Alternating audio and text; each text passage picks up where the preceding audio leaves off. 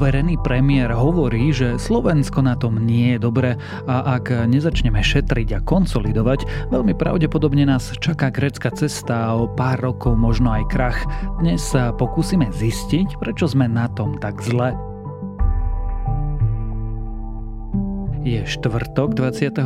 septembra, meniny má Václav a dnes by malo byť teplo až dusno, na oblohe by to mohlo byť dokonca bez mrakov, na najvýš sa kde tu môže objaviť hmla. Denné maxima by sa mali pohybovať medzi 22 až 28 stupňami. Počúvate Dobré ráno, denný podcast denníka Sme s Tomášom Prokopčákom.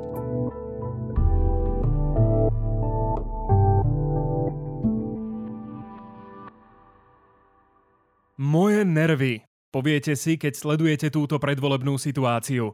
Áno, vaše nervy. Presne na nej je gemerka ako stvorená. Vďaka obsahu dvoch dôležitých minerálov, horčíka a vápnika, priaznivo pôsobí na psychické aj fyzické zdravie.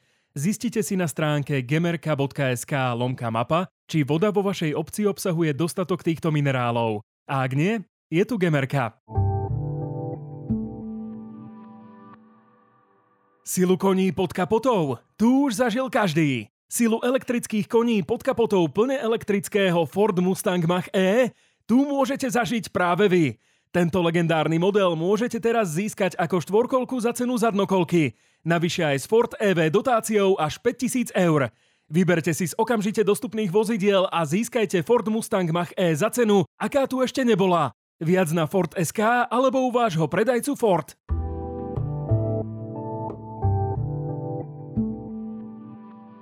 A teraz už krátky prehľad správ. Odorov kabinet je pripravený vládnuť dovtedy, kým sa nevytvorí stabilná vláda. Slovensku hrozí povolebný pad, úradnícka vláda je však pripravená. Odor preto včera vyzval ľudí, aby v sobotu išli voliť. Policajná inšpekcia preveruje, či nedošlo k úniku informácií. Správy Súlíka s Haščákom môžu totiž pochádzať zo zadržaných mobilov ex-šéfa Penty, ktoré polícia získala v decembri 2020. Zároveň vtedy polícia prelomila zabezpečenie týchto telefónov a dostala sa k ich obsahu. Ak bude Slovensko pokračovať v aktuálnom tempe čerpania eurofondov z predchádzajúceho programového obdobia, riziko ich nevyčerpania bude približne na úrovni 100 miliónov eur. Po rokovaní vlády to včera povedal premiér Odor. Azerbajdžan zatkol bývalého lídra vlády Náhorného Karabachu Rubena Vardaniana. Po útoku Azerbajdžanu na toto územie sa pokúsil prejsť do Arménska. Vardanian je podnikateľ, ktorý riadil separatistickú vládu Náhorného Karabachu.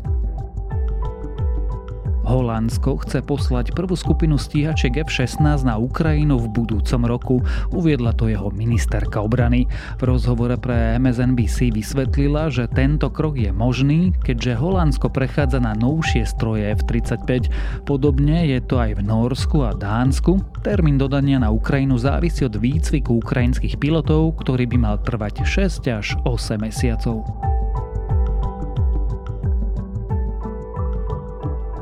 A ak vás správy zaujali, viac nových nájdete na webe Sme.sk alebo v aplikácii Denníka Sme.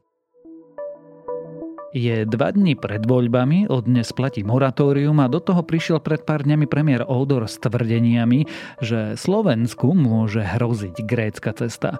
Musíme preto urýchlene upratať verejné financie, pretože sa nám dlh môže vymknúť spod kontroly. Ako zle na tom Slovensko je, či našej krajine hrozí krach a čo s tým sa dá urobiť, to sa dnes budem pýtať ekonomického redaktora Indexu Jozefa Riníka. Už v horizonte možno dvoch vlád, dvoch vlád by sme sa dostali do veľmi nepríjemnej situácie. Jednak minimálne to, že sa nám predražia požičky na finančných troch, čo vidíme už aj teraz, ten odklon od tých naozaj bezpečných krajín. Takisto môže sa stať, že v budúcnosti bude treba drasticky škrtať a potom sa to objaví aj v ekonomickom raste, v zamestnanosti, v mzdách ľudí, tak preto je lepšie to urobiť skôr postupne, nie živelne a inteligentne. Joško, krachujeme? Ešte nie, ale môže sa to stať. Odborníci hovoria, že máme dve volebné obdobia na to, aby sme začali šetriť a potom nám už nikto nepožičia, prípadne požičia, ale za vysoké úroky. Skôr ako sa opýtam, prečo sa to všetko deje a ako by taký krach vyzeral, ako by vyzeralo Slovensko, keby sa to tu celé zosypalo tie dve, ako hovoríš, volebné obdobia. Nemusíme po príklady chodiť ďaleko.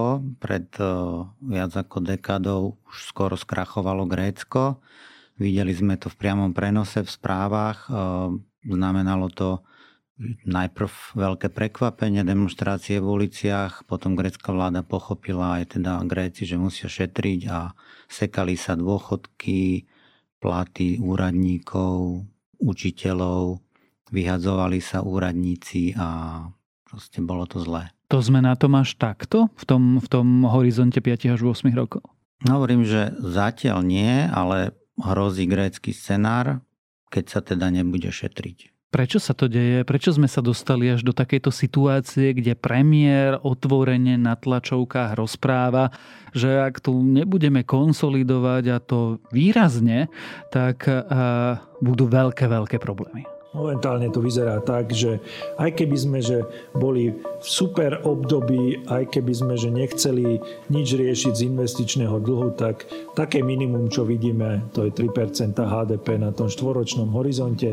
Tí, ktorí sú dobrí z matematiky, vedia vyrátať, že to v priemere znamená zhruba 0,75% ročnú konsolidáciu, čo je samozrejme viac, čo oproti tomu, čo zaznieva v priestore. A to je tá minimálna konsolidácia. Treba sa vrátiť do roku 2018. Vtedy treba priznať, že za tretej Ficovej vlády na tom ešte verejné financie boli celkom dobré.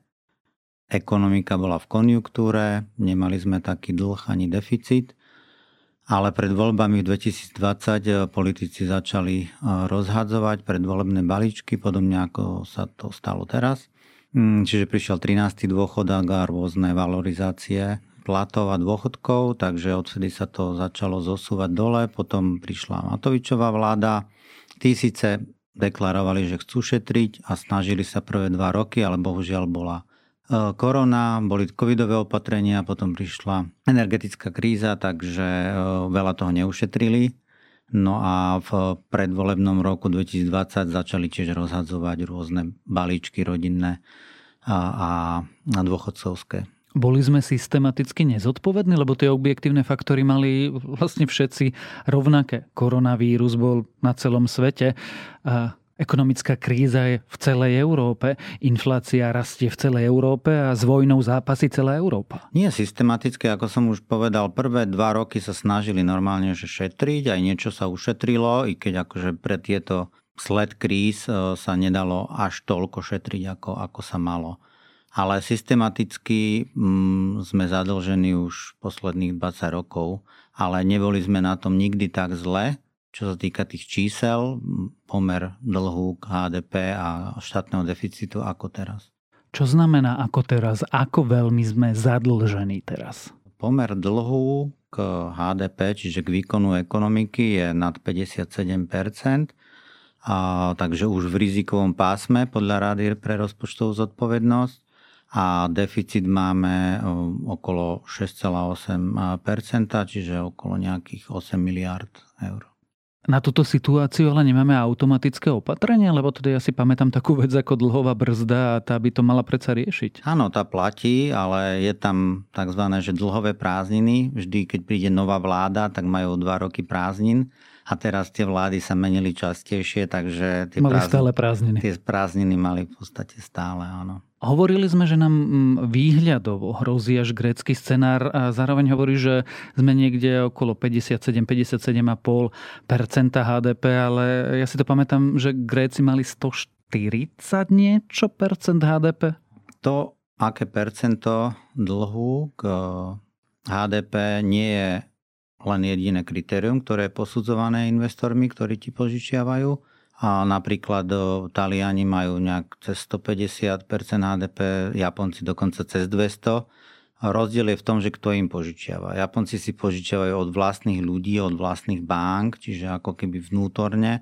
My sme závislí od vonkajších požičiek, teda od medzinárodných finančných trhov. a tí pozerajú na našu ekonomiku, ktorá je oveľa menšia, otvorenejšia ako talianská alebo ako japonská.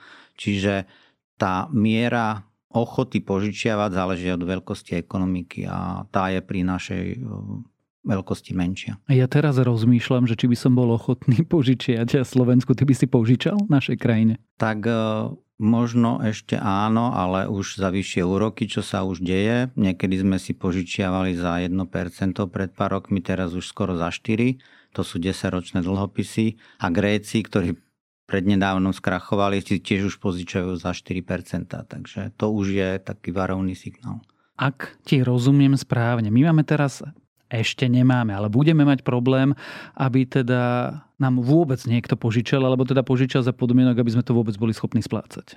Áno, keď nám budú požičovať draho, tak vlastne to bude pre nás taký náklad na obsluhu toho dlhu, že proste budeme musieť sekať iné verejné výdavky, napríklad do školstva, do zdravotníctva a to bude cítiť vlastne každý človek pri tom zostaňme. Čo to znamená pre mňa ako jednotlivca, teba ako jednotlivca, pre obyčajných ľudí, čo sa predražia hypotéky, predražia sa úvery, bude všetko drahšie? Môže sa stať aj e, to, že sa zdražia hypotéky. Málo kto vie, že vlastne cena hypoték nepriamo súvisí s cenou, za akú sa si požičiava štát, lebo dôvera v štát, keď si štát drahšie požičiava, tak tým pádom aj banky, ktoré v tom štáte sú, majú nižšiu dôveru a aj oni si drahšie požičajú. A keď si banky drahšie požičajú, požičajú aj nám drahšie a máme vyššie úvery, takže tá súťažnosť tam je.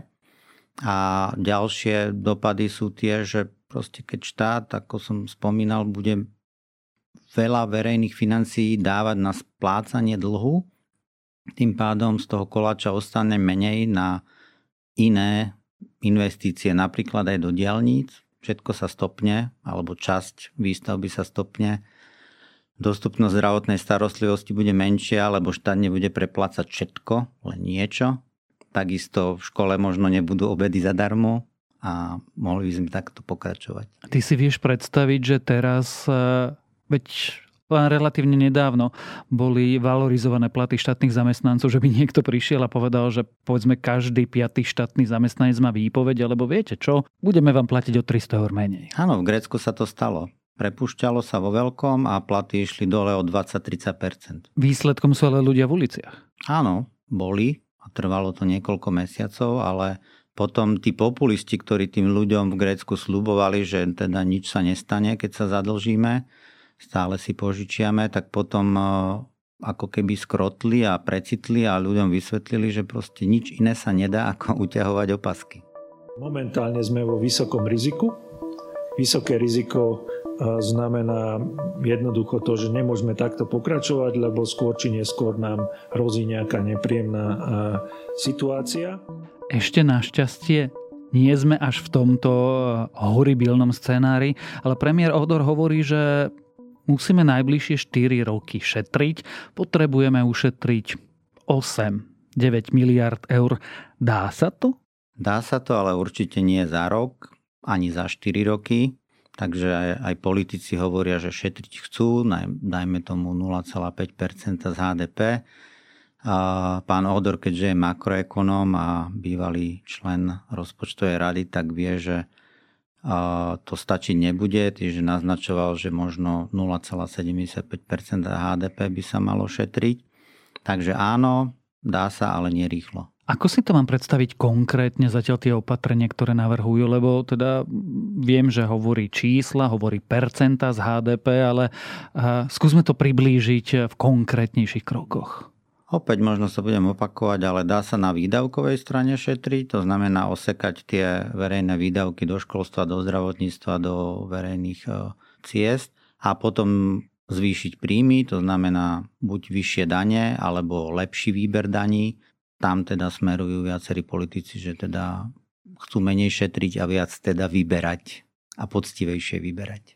Možno dobrou správou, ťažko sa v tom hľadajú dobré správy, ale dobrou správou v tom celom je, že e, sa mi zdá, že verejnosť e, tomu plus minus rozumie. Teda aspoň vyšiel relatívne nedávno prieskum, ktorý to naznačuje. Ten hovorí čo? Áno, prieskum verejnej mienky vyšiel nedávno a dokonca ukázal, že ľudia sa problémov v rozpočte a prípadného krachu štátu boja viac ako migrantov. Takže to je celkom dobrá správa. To je ako možné, lebo mi to príde, že, že teda veľmi príjemne racionálne, ale veľmi ťažko uveriteľné. Možno, že sú ovplyvnení tým, že naozaj viacerí ekonómovia e, búšia posledné mesiace aj v médiách na poplach a vystupujú a apelujú na politikov, že by sa mali teda spamätať. Môže to byť dané aj tým, že tú e, vyše 10-percentnú infláciu, tú ekonomickú krízu vidíme okolo seba každý deň, kým tých utečencov tak nejak nevidíme. Určite to môže súvisieť spolu. My už teraz nemôžeme hovoriť o jednotlivých návrhoch jednotlivých politických strán, pretože sme v moratóriu a nápady z umelou inteligenciu patria k tým naozaj e, najbizárnejším ale chápu toto politici, že nech bude vládou ktokoľvek, nech bude postavená akokoľvek. Každého z nich bude čakať tento problém?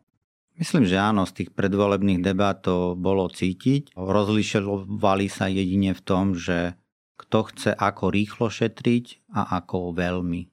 A chápeme to my ako voliči, že sa musíme mať horšie?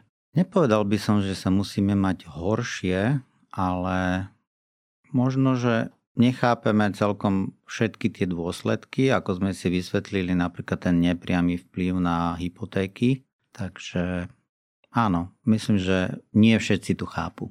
Viem, že nasledujúca otázka je už trochu interpretačná alebo názorová, ale teda ty si myslíš, že ako to dopadne? Že budeme schopní šetriť, budeme schopní šetriť eh, v nejakom rozumnom pláne a niečo s tým urobiť, alebo budeme sa tak akože pozerať na ten vlak, ktorý sa rúti kopcom dole až narazí niekde?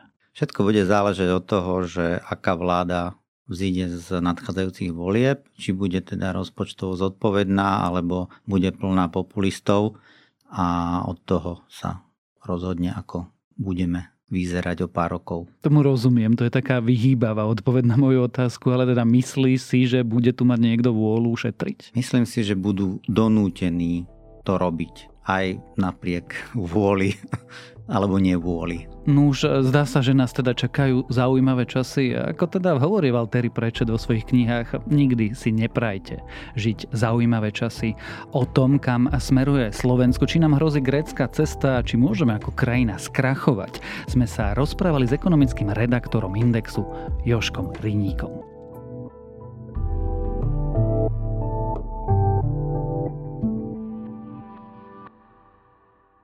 Keď nie si vo svojej koži, Snickers to spraví. Voľbami sa to len začína. Odomknite si celé ZME a zostaňte v obraze s výhodným prémiovým predplatným s 50% zľavou, ktoré nájdete na zme.sk lomka voľby. Prémiové podcasty, čítanie bez reklám a stovky e-kníh na stiahnutie iba za 12 eur na 12 týždňov. zme.sk lomka voľby.